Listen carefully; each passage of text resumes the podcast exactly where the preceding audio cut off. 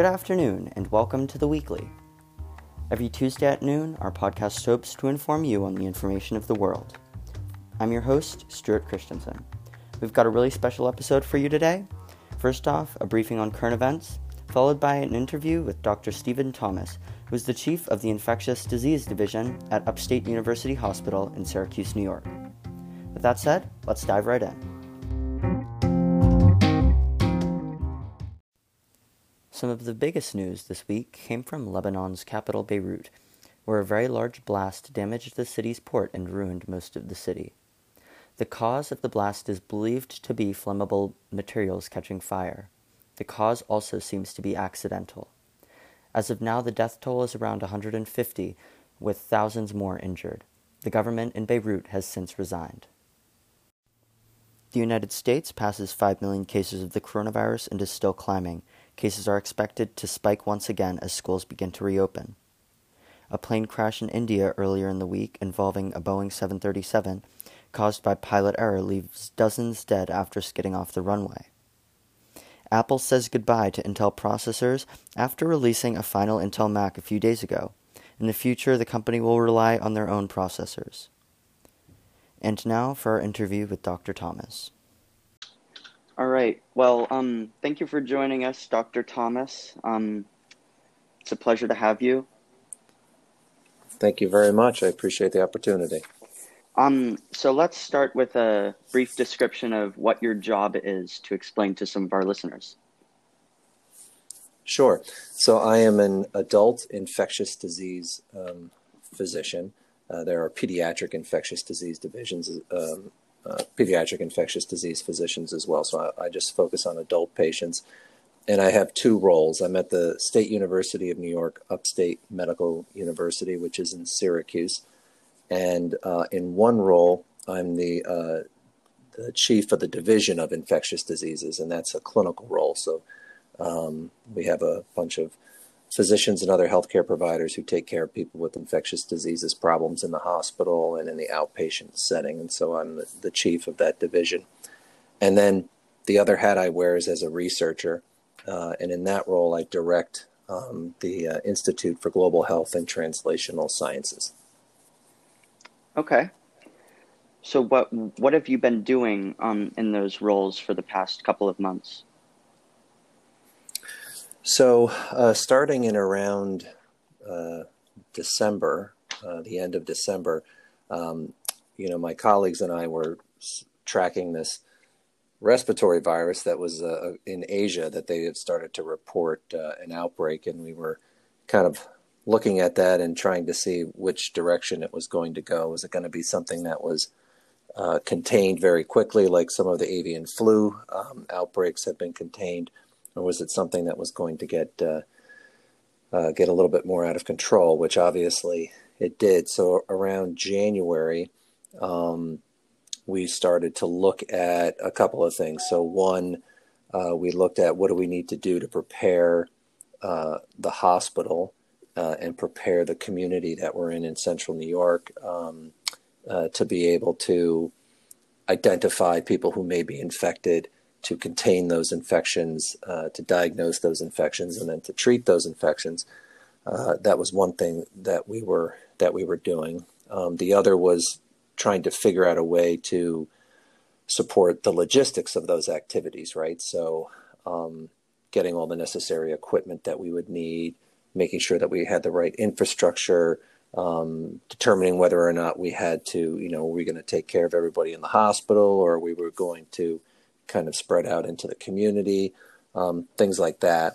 And then on the research side of things, we were looking at are there any potential vaccines or experimental uh, therapeutics? Um, uh, are there any new diagnostic tests that are coming online that we could, uh, because we're, we're researchers and we're used to helping companies and governments develop those types of things? Uh, was there a way that we could become that we could become involved uh, in um, you know in, de- in developing the, those countermeasures. So, in, in an overarching uh, way, that that's kind of what we were what we were doing. Okay, that's that that sounds that sounds like you were um, quite involved in the beginning, um, kind of picking this up and starting to track it early in January. Yeah, I mean, you can, uh, and some people say, "Oh, well, you just you're just saying that." Um, nobody was uh, thinking about this in January, but I can actually show you. Uh, I can show you the invoices that from our um, logistics people that we were buying pallets of N95 masks back in January in preparation uh, because you know I I I was in the, the the army, so I was in the federal government for around 20 years, and the the last two years of my time in the army, um, I lived through the Ebola outbreak in West Africa, and then the MERS-CoV outbreak, so that's another coronavirus, um, and then Zika, and and I knew, especially from the Ebola experience, uh, where you know you once the numbers really started to climb, and once they started having um, you know, some people showing up in the United States with Ebola, either because they traveled here or because we brought them here for care. You know, you could not get, you know, you couldn't get a PAPR, you couldn't get a Tyvek suit, you couldn't get a lot of these pieces of equipment that are required to protect yourself. So I wanted to make sure that we at least tried uh, the best we could to get ahead of the curve. Sure. And um, early on, um, did anybody in the medical community were they were they like were they foreseeing a virus of this magnitude to come around at some point in um, the 2020s or the 2030s? Um, because I know there there was the great great flu epidemic in 1918 and 1919, um, and there haven't been like absolutely ginormous outbreaks recently to the scale of what we've had in COVID. So could you speak to that? Sure. I mean, I think that uh, we were always so the community that I'm, you know, that I'm in. So this community of infectious diseases people and global health people and public health folks and uh, epidemiologists and, and people who uh, are kind of constantly doing surveillance to understand what kind of outbreaks are occurring around around the planet uh, World Health Organization, uh, you know, and others. Um, you know, we always we always thought that the that there was the potential for a huge pandemic, and we had talked about it a lot. And you know, I I wrote a paper a couple years ago, of kind of an op-ed piece um, about uh, preempting the next pandemic and talking about you know that I that I that I and many others are concerned that the planets were going to align and we were going to have sort of a worst case scenario, which was a new pathogen um, that was uh, had a high mortality rate and that was easily transmissible, primarily by a respiratory route.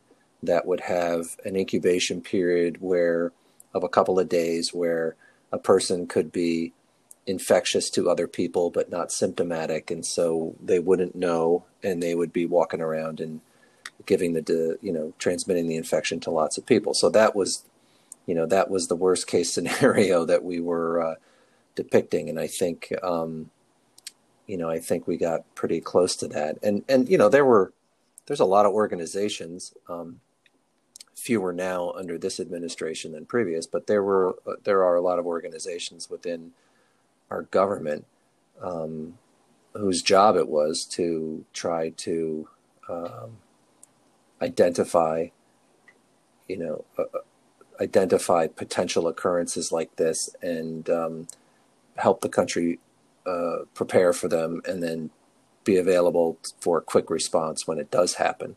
So it's, you know, did we expect that it was going to be this magnitude? Um, you know we had an we had an idea that it could be, uh, but I think people are still surprised by um, the expanse and the speed and um, you know the impact that it has had uh, you know in so many nations globally. Okay, I, I this this might be getting a little a little off topic, but I know that there was like a, some sort of practice for the for a um, for a um, respiratory virus called crimson contagion, like some sort of test that the government did with a some sort of virus. Um, I don't know if this is um, legit, but um, I just remember that the Trump administration wasn't completely happy with it. Yeah, I mean, so these tabletop exercises, uh, they, I mean, we've had lots of tabletop exercises. I mean, lots of them. Some, you know, some big, uh, so at the scale of what you're referring to, some small. Um, there have been endless papers in the, uh, you know, scientific literature and, um, you know, op-ed pieces and everything else. Um, lots of books have been written about it. I mean, it's not.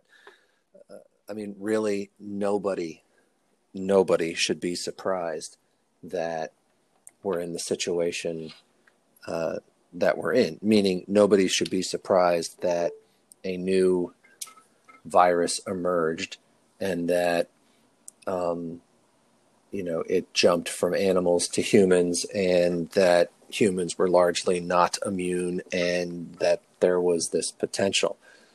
I mean nobody be, should be surprised should be surprised by that. I mean we had a we had a i mean 2 years ago so october of 18 i helped to coordinate and to moderate a um, a retreat where we brought in about 40 to 50 uh, scientists from the government, non governmental organizations, academia, the federal government, um, the Department of Defense, um, uh, commercial space.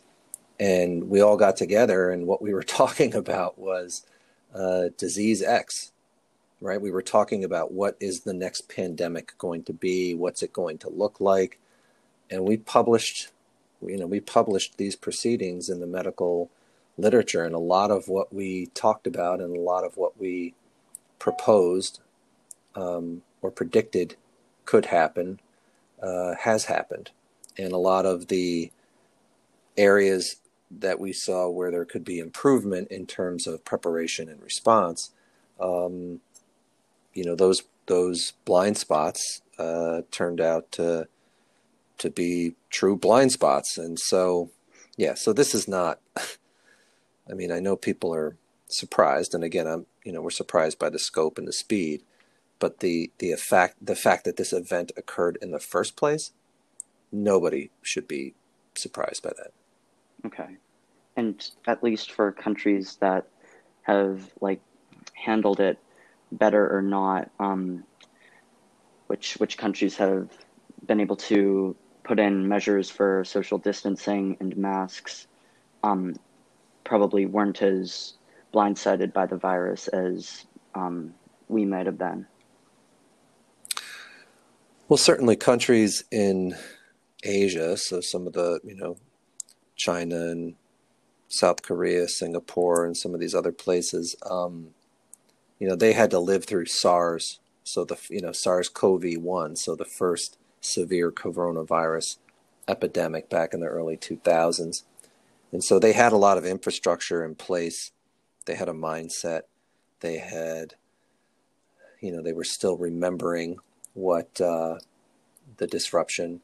Um, they've had avian influenza scares and outbreaks, and uh, you know, and they have just inherent within their culture and the type of government they have, and um, the way they can control uh, certain things, and um, yeah, they were they were possibly in a they were um, in in a better position to respond than uh, you know than than we were, and a lot of it is cultural and kind of appreciating.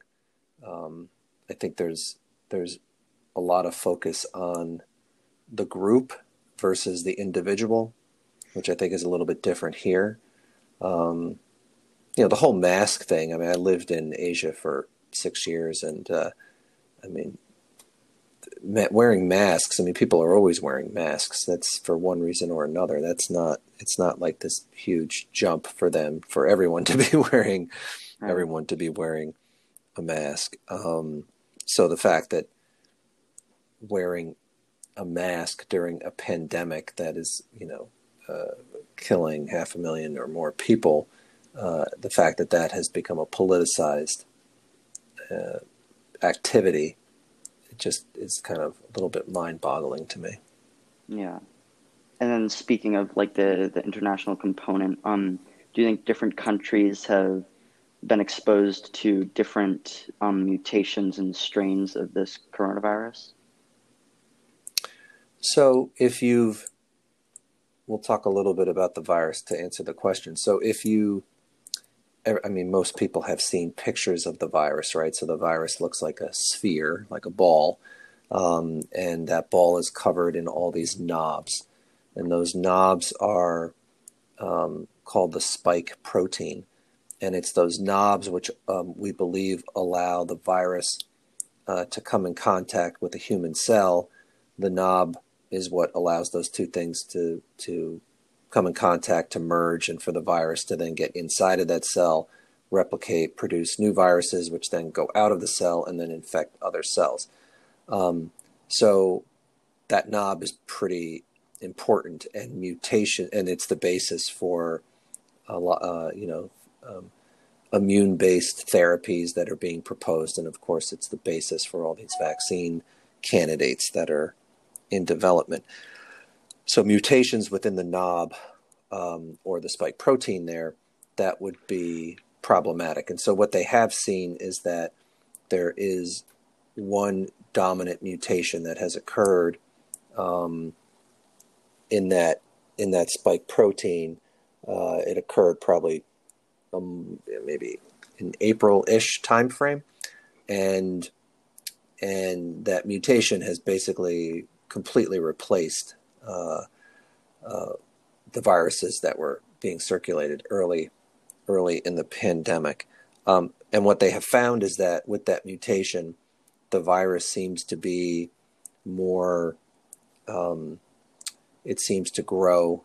Uh, gr- it seems to grow better, replicate better, and that that of course is concerning in terms of, well, does that mean then that um, because people will have more virus, are they going to be more transmissible to other people? Because people have more virus doesn't mean that they're going to get sicker, right? Because the virus is driving people to get to get sick. Uh, we haven't really seen that yet per se, but that's still very much an open uh, an open question. But that's the primary mutation that has been uh, that has been seen and has been has been studied. Interesting. So when when people recover from this coronavirus, um, I know there's a lot of controversy um, whether um, immunity lasts for a couple months or a couple years. I've heard stories of people who have tested positive twice for the virus. Um, what is what is the is there a general consensus on what the medical community thinks about immunity um, after recovery? Well, I think the general consensus is that um, we don't know the answer to, you know, we don't know if once you're infected, A, that you're immune, or B, that you're immune for life, or is it some period, you know, shorter period of, of time? Uh, so I think that's one consensus. Um, um, I think the other consensus is that uh, we very much need to have an open mind to the idea that people could be infected more than once. Um, I mean, this is something that even the CDC has picked up on, and kind of there's a sentence hidden in a policy or in a guideline uh, that acknowledges this. I know anecdotally, um, you know, these are, you know, anecdotally, we're seeing patients who um, you know, one scenario is somebody gets infected, they have an upper respiratory infection, it's mild, they get treated at home, they test positive, um, and then they recover. And then six, eight, 12 weeks later, they have another, they have an exposure to somebody who's known to be infected. Mm-hmm. And then they get sick again, and they get really sick this time, and they test positive again.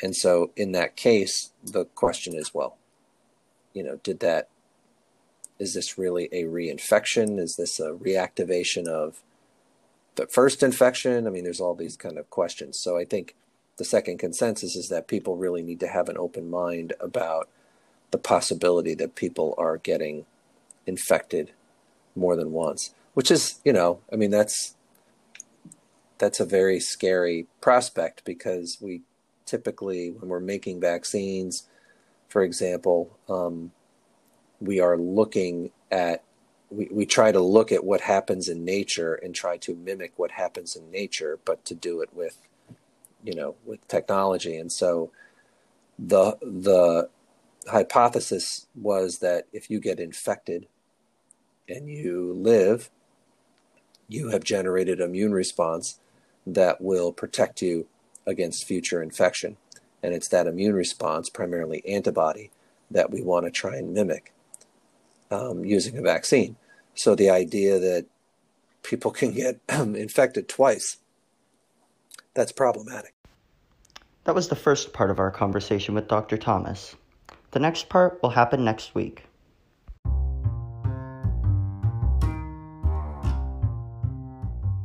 Thank you for taking the time to listen to the weekly this afternoon. We greatly appreciate it.